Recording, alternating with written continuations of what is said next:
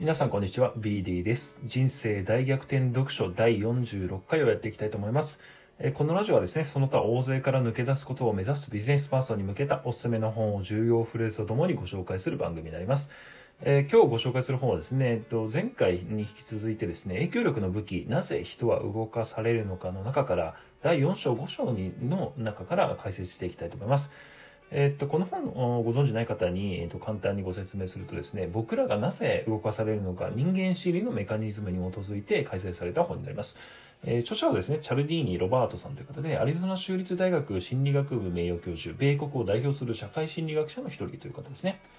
で、早速、あの、第4章と5章の解説をしていきたいと思います。今日はね、2つありましてですね、社会的証明というメカニズムと、もう一つは行為というメカメカニズムですね。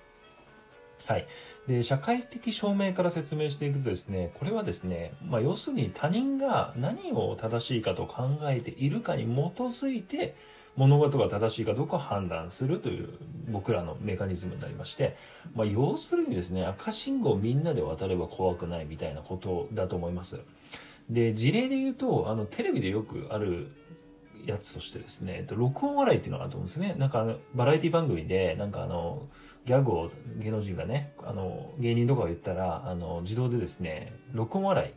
まあ、録音された笑いがね、挿入されるっていうことがね、よくあると思うんですけど、あれがまさにそうで、なんかつまんないことを、例えばね、言ったとしても、あの、あの、なんかの笑いがね、自動で流れることで、釣られて笑ってしまうっていう、あの、メカニズムが働くと。いうあの話ですね。で、これマーケティングに応用するとですね、えっと、まあ、例えば B2B の製品で、えー、なんかね、大手企業にたくさん導入されてますとかですね、売上がナンバーワンとかそういうことに応用される事例が、まあ、よくありますね。これもね、ほとんど結構、ど、どの、どんなサービスも使われてる手法だと思いまして、まあ、有名な手法なんでね、まあ、いろいろ考えられると思います。例えばですね、あの、募金をね、集めたかったら、あの、募金箱を透明にして、まあ、あらかじめお金を入れておくとかですね、例えば自分がお店をやっているんだったら、まあ、オープンしたてだったら特に最初の方はですね、桜を仕込んでおいて、なんか、みんな並んでるように見せてですね、あ並んでるんだったらいいお店だろうなと思って、あの、来てくれる場合がね、多くあるかと思うんですけど、まあもちろんね、あの中身はあの大事だっていうのは大前提としてあるんですけど、まあそういうあのいろいろ応用できるあのメカニズムだと思います。で、もう一つがですね、行為ということで、これはですね、まあ、あっさり言うと好きな人に同意したくなるっていうメカニズムですね。まああの、どうせだったら、どうせ買うんだったら仲のいい人がおすすめしてくれたあの商品だったり、なんかものをですね、あの、使ってみたくなるっていうことですね。これもよく応用される事例が多く多くあると思います。